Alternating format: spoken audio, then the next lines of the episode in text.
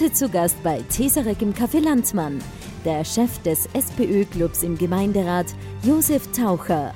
Vom Streit um den Lobautunnel über die Covid-Krise bis hin zu seiner Kindheit in der Steiermark und wie ihm ein Kollege am Bau einmal das Leben gerettet hat und vieles mehr.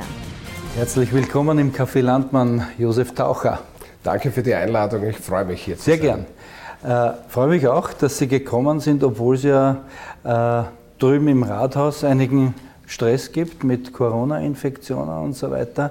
Sie als Clubobmann äh, der SPÖ sind natürlich verantwortlich, dass dort alles glatt geht. Wenn da jetzt mehrere rote Abgeordnete erkrankt oder infiziert sind, äh, ist da Ihre Mehrheit manchmal in Gefahr? Naja, auf das muss ich natürlich immer schauen. Wir haben ja äh, in den letzten Tagen mehrmals diskutiert, jetzt auch mit den anderen Fraktionen, weil die Mehrheit ist natürlich nie gesichert, die Minderheit schon. Und das ist eine, für uns als regierende Partei natürlich immer ein Thema zu schauen, sind genug Mandatare da das ist ja bis jetzt immer zu gewährleisten gewesen, weil wir auch sehr, sehr strenge Corona-Regeln haben. Also im Club ist äh, kein Parteienverkehr, wir haben die Leute auf Homeoffice, damit sozusagen in dieser kritischen ja. Struktur mhm. kein Cluster entsteht und dass wir keine Ansteckungen haben. Aber dass sich manche infizieren, das können Sie ja nicht verhindern. Nein, das, das passiert auch. Wir haben auch ein paar Menschen schon und ein paar Gemeinderäte, die infiziert sind, mhm. aber es geht sich aus geht sich aus. Ja,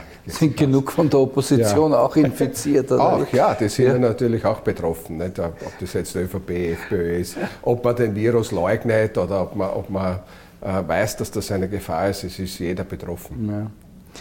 Ähm, wie sehen Sie denn die Situation äh, insgesamt? Wien agiert in dieser Krise deutlich vorsichtiger als der Bund und andere Bundesländer. Zu Recht wohl, wenn man bedenkt, dass wir hier in einer zwei, fast zwei Millionen Stadt leben. Äh, wird das weiter so gemacht oder wäre es nicht eigentlich sinnvoller, wenn man lauter bundeseinheitliche Regeln macht, damit man sich auch besser auskennt? Naja, äh, vielleicht vorweg, wir, wir haben ja ein Spitzentestsystem aufgebaut. Ich meine, ja. ich habe diese Woche erst gelesen, ich glaube, wir testen mehr als die ganze Bundesrepublik Deutschland, jeden Wirklich? Tag in Wien. Mhm. Das sind schon äh, Monsteraufgaben, die wir hier gestemmt haben, dass wir diese Logistik aufbauen. Ja. Das gibt auch Sicherheit. Und ich das glaube, stimmt und es funktioniert auch viel besser als in den anderen Bundesländern, ja. muss man auch sagen. Ja. Das ist richtig. Äh, dann möchte ich sagen, dass die ich weiß, ich glaube, letzten Sommer bei Schulschluss hat der Bürgermeister Michael Ludwig ein bisschen strengere Regeln für die Kinder eingeführt, mit Testen, wenn ja, man weggeht ja. ins Bad und so. Da haben mir ja viele Genossen geschrieben und gesagt, ja Wahnsinn, ihr seid keine Familienpartei mehr und das ist, ich fahre nach Niederösterreich und so. Und ich habe ihnen zurückgeschrieben, ja, äh, sage ich, mein, der Weg nach Niederösterreich, die Zeit kannst du verwenden, in die Apotheke zu gehen und zu testen. Wir haben ein super Testsystem.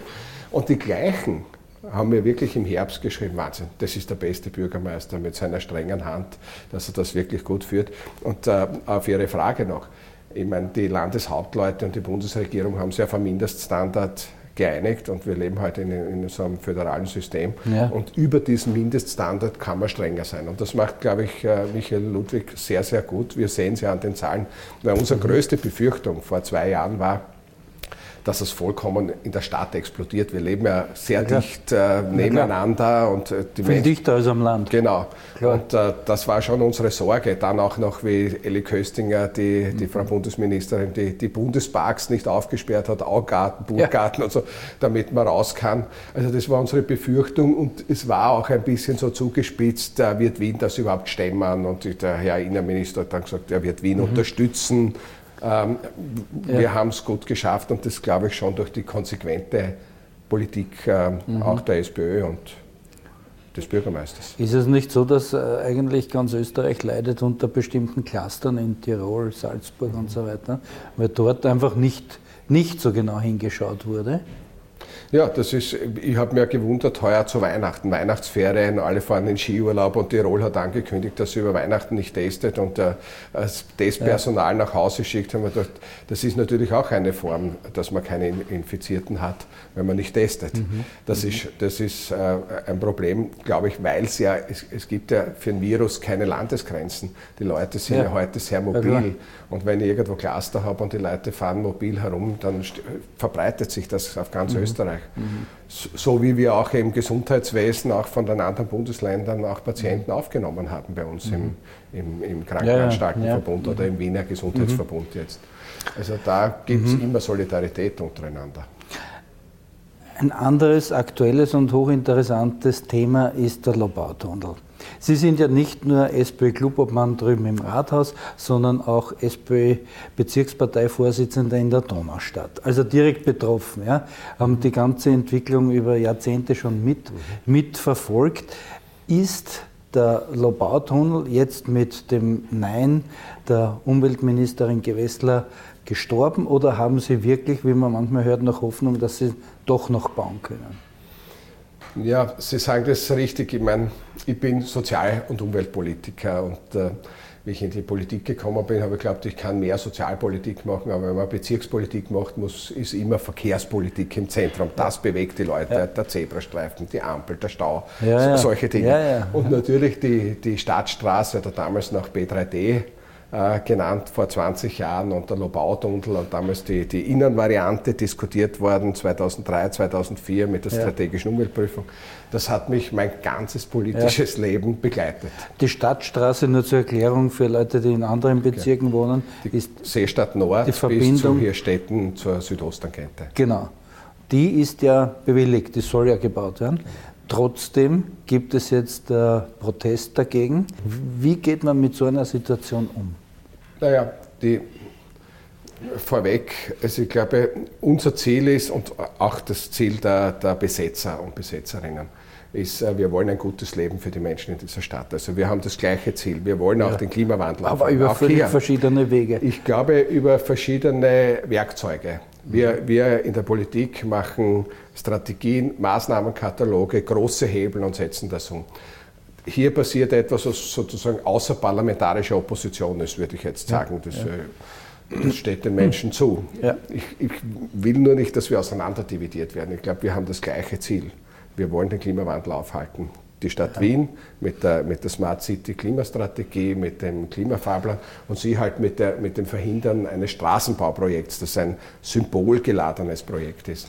Und ich sage, ich persönlich bin ja kein Straßenbauer. Wenn es darum geht, äh, ein gutes Leben für die Menschen zu, ja. zu haben, dann braucht es viele Maßnahmen. Und wenn es dafür am letzten Punkt nach einem Sammelkanal, nach Glasfaser, nach Kindergärten und Schulen auch eine Erschließungsstraße braucht, damit die Menschen Arbeiten und Wohnen verbinden können, dann bin ich dafür. Aber äh, jetzt haben Sie gesagt, Sie wollen den Klimawandel aufhalten. Ähm, die Erde, die Erde werden zumindest zu äh, bremsen. Ja? Genau. Äh, ist das nicht ein Widerspruch, ehrlich gesagt, eine solche Straße zu bauen? Ich, ich sehe es Einen, nicht so. Weil die ja. Grünen argumentieren ja nicht ganz, nicht ganz zu Unrecht, äh, dass neue Straßen eigentlich immer neuen Verkehr anziehen. Ja, das ist, äh, das ist ein Dogma vom Herrn Knoflacher. Äh, Krankenhäuser produzieren die Kranke. Wenn ein Krankenhaus baut, sind mehr Kranke im Krankenhaus, natürlich. Ich meine, das ist eine Logik, die in sich geschlossen nur logisch ist. Äh, dass äh, auf einer Straße natürlich Autos fahren, das ist, das ist klar. Ja. Aber wenn man äh, sieht, dass Wien den, den niedrigsten pro Kopf CO2-Ausstoß äh, hat, von ganz Österreich, von allen Bundesländern, dann haben wir schon sehr, sehr viel gemacht. Wir haben, seit wir die, die, das Klimaschutzprogramm haben, 40 Prozent des CO2 runtergedrückt, mittlerweile schon. Wir haben den geringsten Bodenverbrauch in Wien und dass wir dann äh, in einer nachhaltigen Entwicklung der Stadt, die sozusagen viel vielfältiger ist, weil wir könnten sie umgekehrt sagen. Wenn wirklich der Klimaschutz an der Stadtstraße hängt, dann bauen wir sie nicht. Weil dann können wir so weiterleben wie bisher und wir tun so weiter, konsumieren mhm. so weiter. Mhm. Weil wenn es nur an dem hängt, mhm. dann ist das die einfachste Übung. Aber Klimaschutz ist viel komplexer. Mhm. Was ist denn Ihr Hauptargument? Warum ist denn die, der Lobautunnel und, und die Stadtstraße so wichtig? Der, die Stadtstraße ist für uns deswegen so wichtig. Das Hauptargument ist, ähm, wir, wir wollen leistbaren Wohnraum bauen. Das hat äh, circa zehn Jahre Vorlauf von der Flächenerwerb, Widmung, Baufreimachung und und und. In der das heißt, Seestadt. In der Seestadt, ja. aber auch am Hausfeld, mhm. am Heidjöchel. Das mhm. wird circa bis zu 60.000 Menschen Wohnungen schaffen. Mhm. So. Und die werden, auch wenn sie vielleicht nur zu 20 Prozent mit dem Auto fahren, die werden, ein paar werden Autos brauchen, es wird einen Lieferverkehr brauchen. Die Wirtschaft sagt, sie mhm. ziehen nicht in die Seestadt, wir haben riesige Gewerbegebiete dort und äh, die Unternehmen ziehen ja. nicht hin, wenn sie keinen äh, hochrangigen Infrastrukturanschluss mhm. haben. Mhm. Äh, und damit gibt es auch keine Arbeitsplätze. Wir haben ja ein Netto-Defizit pro Kopf an Arbeitsplätzen in der Donaustadt. Das heißt, die Leute müssen auspendeln, mit dem Auto irgendwo anders hinfahren oder mit der U-Bahn oder mit dem Fahrrad, ja. je nachdem, ja. wie sie mobil sind um zu arbeiten. Und mir äh, ist es wichtig, dass die Menschen kurze Wege in der Stadt haben, auch vielleicht mhm. Wohnen und Arbeiten verbinden mhm. können. Mhm. Das sind die Hauptargumente. Und ähm, wenn, wenn immer gesagt, die, ich glaube, die Frau Gewessler sagt das immer, ja, wenn meine Kinder mich einmal fragen, was ich getan habe, dann kann ich sagen, ich habe den Lobaudunkel gestoppt. Mhm. Ich sage immer, wenn meine Tochter mich einmal fragt, äh, was hast du getan? Dann wär, kann ich sagen, ich habe mitgewirkt, dass es äh, billige Wohnungen gibt, sozial geförderte Wohnungen, dass es Kindergärten gibt, dass es die Schulen gibt, wo du heute in die Schule gehst und dass wir eine gute Luft haben und eine, eine gute Landwirtschaft mhm. mit einer biologischen Produktion mhm. und dass wir die Wärmewende schaffen. Da sind wir ja dran, jetzt gerade die, die, Gebäude mhm. so zu bauen, dass wir mhm. aus, aus den fossilen Brennstoffen mhm. rauskommen. Also es ist mehr als wie nur die Straße, das, was man einem Kind sagen kann. Ja.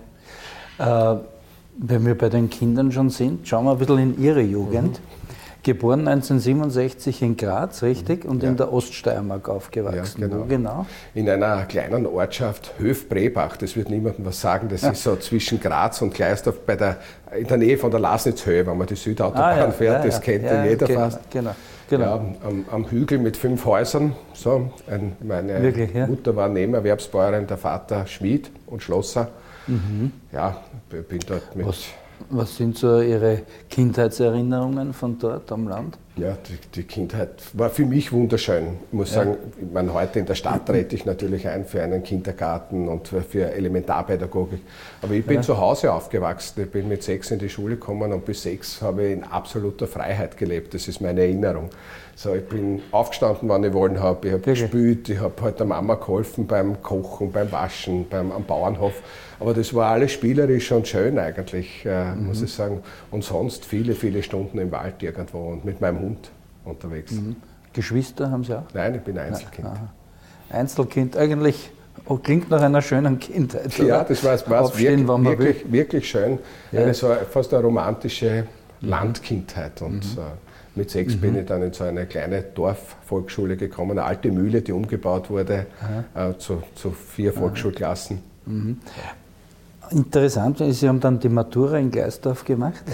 und haben dann zwischen Matura und Uni ein Jahr gearbeitet als Lkw-Fahrer und Baumonteur. Ja.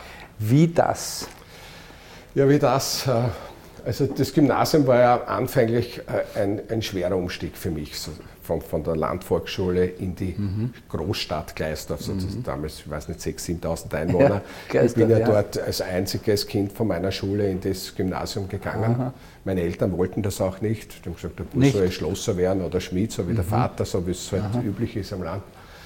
Und ähm, das wollte ich damals schon. Aber Sie waren der Einzige aus dieser Volksschule, der ja, genau, waren Sie gescheiter als alle anderen? Ich war Klassenbester immer. Also, immer, schon? Ja, Im die, Gymnasium auch? Nein, da nicht mehr. Also, da war es schon ein bisschen schwieriger. So, aber in der Volksschule schon. Okay. Aber ich habe auch im Gymnasium gut gelernt. Ähm, aber der Umstieg war so schwierig, weil sozusagen ich bin plötzlich nur mit Bürgerskindern in der Klasse gewesen, also vom Zahnarzt die Tochter, die Baroness die, ah, nicht, vom Vizebürgermeister, der Sohn und so, die, die haben sich alle gekannt vom Kindergarten, von der Volksschule, ah, vom ah, Musikunterricht mhm. und die Eltern mhm. natürlich auch in so einer Kleinstadt. Das ist halt ja. die herrschende bürgerliche Schicht. Mhm. So. Mhm. Und, äh, da mein, waren Sie ein bisschen Außenseiter? Ja, da war ich Außenseiter. Die ersten zwei Jahre war das wirklich schwierig, bis ich mich da gefunden habe. Äh, ja in, in der Schule und da meine Position mir erarbeitet habe. Ich war dann stellvertretender Schulsprecher und Klassensprecher. Also Aha. es ist dann schon Aha, gegangen. Damals, schon, hat, damals schon. Ja, ja typische Politikerkarriere. Ja, ja, so, mit Schulsprecher und Klassensprecher beginnt man. Viele von meinen Kollegen jetzt äh, fragst, ich mache so einen Podcast und weil die Leute fragen, erzählen sehr viele das. Und, wie, und eben, und die Schule war natürlich schon immer anstrengend für mich. Und da haben wir gedacht, nach der Matura möchte ich wirklich einmal was anderes machen. Ja. Mal ein Jahr. Und das Geld habe ich auch braucht. Ich wollte immer nach Wien studieren gehen. Weil ich habe mit 17, 18 begonnen, ja. ähm, Sigmund Freud zu lesen. Und ich habe gedacht, ich möchte Psychologe werden. Und wo, wo kann man das? Genau. Muss man in der Stadt des Sigmund Freud studieren. Ja. Und, Aber äh, bevor Sie das studiert haben. Psychologie, äh, haben Sie eben als LKW-Fahrer genau, und genau. Baumonteur. Genau. Um das Geld zu verdienen. So. Ja. Und ähm, das war irgendwie naheliegend, weil äh, mein Vater Schlosser war. Und ich bin ja. von klein auf in der Werkstatt gewesen. Er war zuerst in der Nähe von unserem ja. Dorf in einer Werkstatt und ich war oft bei ihm, wenn er geschmiedet hat und Hufeisen gemacht Schau, und so. Ja. Ähm, und habe schweißen können. Mein Vater war einer, ein Top-Schweißer, wirklich. Aha. Ähm, so, mhm. Der hat, wie soll ich sagen, eine Liebe zu dem Metall gehabt. Der hat ja. sehen können, wie die richtige Färbung ist mhm. und die Temperatur. Mhm. Aber alles mit, mit Sinnen, nicht mit Geräten. Der hat das gespürt. So. Und das haben Sie geerbt? Genau, das hat er mir gelernt. Hat, ich bin mhm. oft mit dem Schweißschirm neben ihm gestanden und habe geschaut und gesagt, schau, jetzt wird es Kirschrot, jetzt kann man, jetzt kann man die Naht legen und das macht man so und so. Und dadurch ist das gegangen. Und äh, wie ich 18 war, habe ich dann äh, bei der Firma Dieber, das ist also ein Schotter, Schotterbaufirma ja. mit Steinbrüchen in der, in der Murmürzfurche gearbeitet und mhm. habe die, die Schotterwerke betreut, also die mhm. Brecher, Steinbrechermaschinen am Hochschwab, St. Mhm. St. Gilgen, Allerheiligen und so. Da sind ja riesige Platten drinnen, die die mhm. Steine so zerbrechen. Da muss man immer wieder ausbauen, aufschweißen, eine, eine Schicht, weil sie das abnutzt. Das war eine wunderschöne Zeit. Haben Sie was mitgenommen aus dieser Zeit für, Ihre, für Ihr jetziges Politikerdasein? Ja ja, eigentlich für die Sozialdemokratie, weil ich habe so stark äh, gesehen, äh, was Solidarität bedeutet da. Weil wenn man mit Kumpeln arbeitet, ich, ich habe ein Beispiel, das mich mein, mein Leben begleitet. Ja, wir haben in Graz beim Hotel Weizer an der Mur, mhm. Äh, haben wir im Innenhof ein Gebäude weggerissen. Also die Baufirma hat auch äh, Baunebengewerbe gehabt, wir haben auch Abbrüche ja. gemacht. Und ähm, ich bin auf einer Mauer gestanden, ich weiß nicht, vier oder fünf Meter mit dem Krampen und wir haben Ziegel für Ziegel abgetragen. Und das war in die 1985. Also die Sicherheitsmaßnahmen hm. wie heute hat es nicht gegeben. Also mhm. ich bin mhm. freigestanden da und habe da zehn Stunden Wirklich? in Krampen die, die mhm. Ziegel gehabt. Und einmal ist mir passiert, ich habe mit vollem Schwung daneben geschlagen. Und jetzt stellt man sich vor, man steht auf so einer schmalen Mauer ja. und mit vollem Schwung. Ach, und, ich bin, und neben mir hat einer gearbeitet, auch, auch mein Gamm, und der hat nur so nachgegriffen, hat mir aufgezogen und gesagt, Sepp, bleib da aus war das Gespräch und wir haben weitergearbeitet.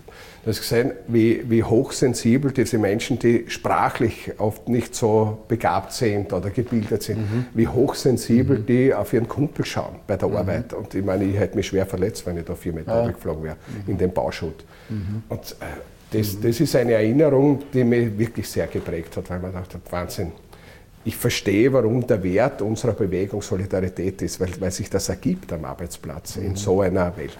Mhm. Sepp bleibt da. Ja, ein Sepp prägender Satz. Ja. Dann ist der Sepp aber nicht da geblieben, ja, sondern ist, später wurde er Joe genannt, oder? Richtig? Genau, Nach Wien gegangen, Psychologie studiert, genau. äh, an, der, an der Uni, glaube ich, in Graz gearbeitet, richtig? Ja, als Universitätskliniker, als Kinderpsychologe. Universitäts als Kinderpsychologe. Dann Nachbarschaftszentrum des Wiener Hilfswerks aufgebaut. Ja. Geht es nämlich flott dahin. Einige ja. Sachen Unternehmensberater, Geschäftsführer der Agenda 21, Bürgerbeteiligung. Mhm. Geschäft, na, Generalsekretär Ökosoziales ja. Forum Wien. Was war das Wichtigste für Sie oder der interessanteste Job? Ja, das ist jetzt schwer, weil meine Kollegen vielleicht zuhören, meine Ex-Kollegen. Hoffentlich, schauen ja, alle zu. Äh, ja, wie soll ich sagen, also das Nachbarschaftszentrum am Rennbahnweg hat mich emotional am meisten immer bewegt, weil das sehr nah an den Menschen war. Mhm. Jetzt uh, von meinem so sozialen War das eigentlich der nächste Kulturschock dann nach dem Wechsel von der Volksschule in die Mittelschule, dann der Wechsel aus der Steiermark äh, nach Wien an ja, den Rennbahnweg? Ja, das muss ich sagen, das war aus heutiger Sicht relativ mutig. Ich bin dann so mit 19 mit Autostopp rausgefahren nach Wien. Ich habe niemanden gekannt da in Wien Mhm. Äh, ich habe gewusst, eine Gleisdorferin wohnt hier in Wien und ist äh, in eine. einer Wohngemeinschaft, die habe ich gekannt. Also ihre ja. Schwester habe ich gekannt. Ja. Und dann bin ich mit Autostopp rausgefahren, die hat damals gearbeitet im, im Salzamt, da im ersten in dem Kaffeehaus als Kellnerin. Mhm. Und die habe ich aufgesucht, die habe ich auch gefunden und dann habe ich dort gewohnt ein paar Tage und habe mir eine Wohnung gesucht in Wien, von dort weg sozusagen. Das war mein erster Landepunkt. Und habe dann ähm, am Brunnermarkt typisch ein Migrantenschicksal, so äh, am Brunnenmarkt meine erste Wohnung gefunden, habe dann Aha. immer beim Wolfgang Veit im Club International Belag gespielt und habe viele internationale Freunde, würde man sagen, also Türken und aus Ex-Jugoslawien und mhm. Wiener mhm. kennengelernt. Die haben mich hervorragend gut aufgenommen. Ich habe mich gefühlt dort am Übenplatz wie in einem Dorf. eigentlich. Also Aha. das kennt man ja in Wien. Diese mhm. Grätzeln sind ja mhm. ein bisschen so eine mhm. Dorfstruktur mhm. und sind so moderne Dorfplätze in der Stadt. Mhm. Und äh, wie ich dann fertig war mit dem Studium und, und äh, habe ich das Gefühl gehabt, ich muss ja zurückgehen in die Steiermark, wieder also? Heimat und man, ja, man verkehrt ja, das ja. immer ein bisschen, wenn man, mhm. wenn man mhm. wegzieht. Und äh, bin dann nach Graz gegangen, weil ich einen Job gehabt habe auf der Kinderklinik. Dort meine Fachausbildung zum Kinderpsychologen gemacht. Und nach zwei Jahren, wie ich fertig war, also meine Frau hat in der Oper gearbeitet, in Graz ist Maskenbildnerin. Und dann sage ich zu Petra, irgendwie ist mir Graz zu klein, ich möchte eigentlich weggehen, wieder nach Wien. Und sie sagt, mhm. super, gehen wir. 14 Tage Wirklich? später waren wir in Wien.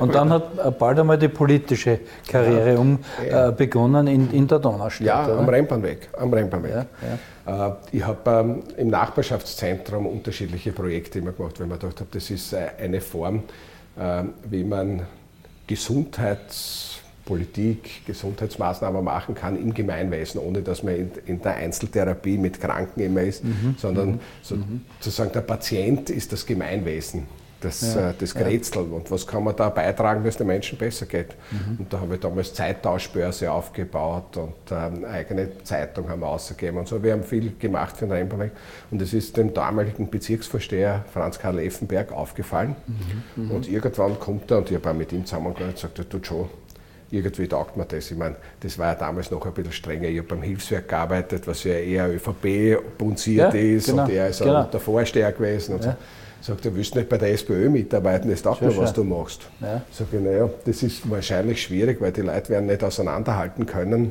Nachbarschaftszentrum, Bezirksrat, SPÖ. Mhm. Äh, vielleicht warten wir noch, wenn ich einen anderen Job habe, wenn ich also nicht mehr im Bezirk arbeite, mache ich das gerne. Also freue mich, fühle mich geehrt. Aha. Und kurz später hat mir die Petra Draxel damals, die jetzt AMS-Chefin, AMS ja. die hat in der ÖSB gearbeitet, war dort Geschäftsführerin, Unternehmensberatungsfirma, mhm. Arbeitsmarktpolitik, mhm. abgeworben für ein Projekt und ich bin im 20. am Höchstadtplatz in das Schütte-Lehotzky-Haus äh, mhm. gegangen und habe dort ein Projekt umgesetzt, mhm. äh, Jobtraining mhm. für Langzeitarbeitslose ja. damals. Und, und dann, dann, bin ich in die Politik dann eingestiegen. Dann ist es eben genau, und ist es schnell gegangen. Ja. 2014 Gemeinderatsabgeordneter, 2018 mit Beginn der Ära Michael Ludwig als Bürgermeister, Clubobmann. Ja. Äh, würden Sie sagen, dass Sie ein, ein sehr enger Vertrauter des Bürgermeisters sind? Ein persönlicher Freund vielleicht? Ja, heute schon, ja. Ich meine, ich kenne Michael Ludwig auch seit 20 Jahren. Ja. Äh, ich habe nie damit gerechnet, dass ich Club Mann oder Clubvorsitzender werde. Nein, ich habe mich gefreut, Gemeinderat zu sein. Und äh, wie damals der Wechsel, Christian Ochsenitsch gesagt hat, der hört auf. Als Clubobmann? Ja, als Clubobmann habe hab ich nicht einmal daran gedacht, dass ich da in Frage Na? kommen könnte.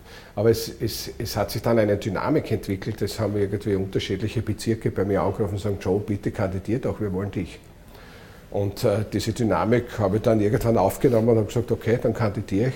Und so bin ich Clubobmann geworden. Mhm. Und ähm, mit Michael Ludwig macht es einen unheimlichen Spaß zu arbeiten. Ähm, Sie sagen, er ist mir oder ich bin ihm ähnlich, er mir ähnlich. Wir sind Arbeitstiere. Wir, wir wollen was weiterbringen für die Stadt. Wir, wir stecken viel Herzblut hinein, viel Zeit, mhm. damit was weitergeht. Und das, äh, das ergänzt sich hervorragend. Also, mhm. Und deswegen macht es mir auch Spaß als Clubobmann. Und das, äh, wie sagen, das macht vieles gut, was man an Zeit opfert, die man nicht für die Familie hat oder für die Freizeit, weil man denkt, wow, wir, ja. wir schaffen so, so Großartiges für diese mhm. Stadt gemeinsam.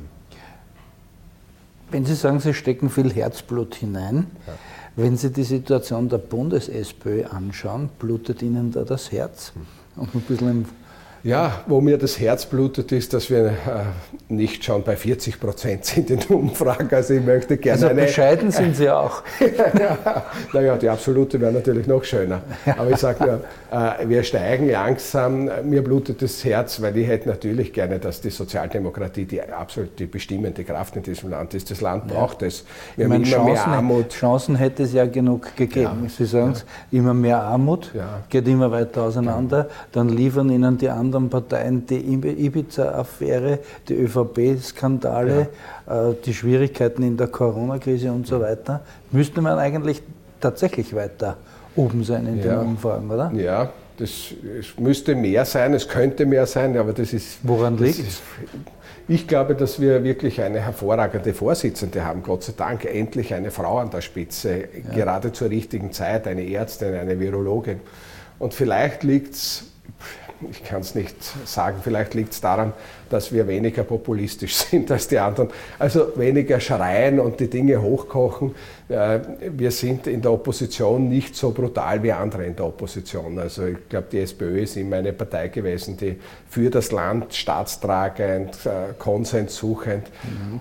Das wäre jetzt wahrscheinlich in dieser Situation, könnte man vielleicht kantiger sein, angriffiger sein. Wahrscheinlich würde das bei, bei den Umfragen dann Wirkung zeigen. Mhm. Wir sind, aber es liegt nicht unbedingt in unserer DNA. Also wir suchen eher den Konsens, glaube ich. Und äh, mhm. das wird nicht immer verstanden, wenn, wenn man jetzt die Impfpflicht mitträgt. Und ich glaube, dass sie das wirklich faktenbasiert gemacht hat, die Rente Wagen und der Club im Parlament hat ja, ja lange diskutiert und intensiv diskutiert ja. dazu. Äh, dann wird es vielleicht nicht so viel bringen in den, in den Sympathiewerten, als wie mhm. wenn man dagegen gewesen wäre gegen die ja. Bundesregierung. Aber in solchen Pandemiezeiten ist schon gescheiter, man schaut aufs Ganze als wie auf die Umfragen. Die FPÖ wird es ja vormachen. Kantige ja, Opposition. Ja, ja, aber das ist schon fast äh, weit übers Kantige hinaus, finde ich. Das verlässt schon zum Teil den, den, demokratischen Konsens, wenn man sagt, Österreich ist eine Diktatur.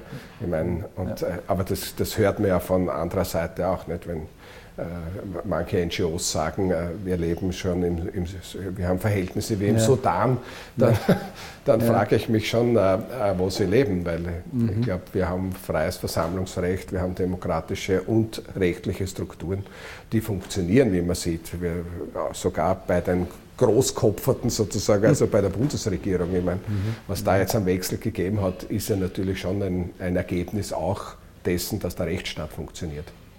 Ja. Ähm, Zeit ist schon wieder wahnsinnig wirklich, schnell vergangen. Wirklich. Zum Schluss noch ein kurzer Ausblick. Michael Ludwig hat hier im ersten Interview in dieser Serie bei Tesarek angekündigt, dass er nach der nächsten Wien-Wahl, also nach 2025, äh, seinen Abgang einleiten wird. Äh, interessanterweise, ich hätte mir eigentlich gedacht, bei so einer Aussage, dass dann eine Nachfolgediskussion losbricht. Ist es aber nicht. Mhm. Wird intern trotzdem überlegt? Überhaupt nicht. Überhaupt nicht. Nein. Also wir, wir reden oft, ich sage immer, Michael, du musst in Wien bleiben, weil ich möchte mit dir weiterarbeiten, weil es Spaß macht. Ja, und, genau. er, und er hat es ja öffentlich gesagt, dass er nicht zur Verfügung ja. steht, dass er in Wien bleibt, Bürgermeister bleibt. Und wenn er doch einmal weggeht, könnten Sie ein Nachfolger sein? Wenn er weggeht, gehe ich mit. Ach so, ja. Ah, ja. Ich möchte weiterhin sein, sein Flügelspieler ah, ja, bleiben. Na sicher, weil die Zusammenarbeit, das macht wirklich Spaß. Mhm. Na, das sagt man heute, wer weiß, was mhm. in, in fünf, sechs, sieben Jahren ist. Aber aus heutiger Sicht mhm. würde ich gerne weiter mit ihm die nächsten mhm. Jahre arbeiten und an seiner mhm. Seite sein und sein Flügelspieler. Ja, vielleicht, wenn er wirklich weggeht, vielleicht sagt er dann auch, Sepp, bleib da. Ja, genau. Bei mir. Ja, genau, vielleicht, ja. Das wäre eh das größte Kompliment. Das würde mich stimmt. freuen. Vielen herzlichen Dank für das interessante Gespräch. Herzlichen Dank für die Dankeschön. Einladung, hat mir Spaß gemacht. Ja, mir danke auch, danke. Und Ihnen, meine Damen und Herren, danken wir wie immer fürs Zuschauen und freue mich, wenn Sie nächstes Mal wieder dabei sind. Auf Wiederschauen.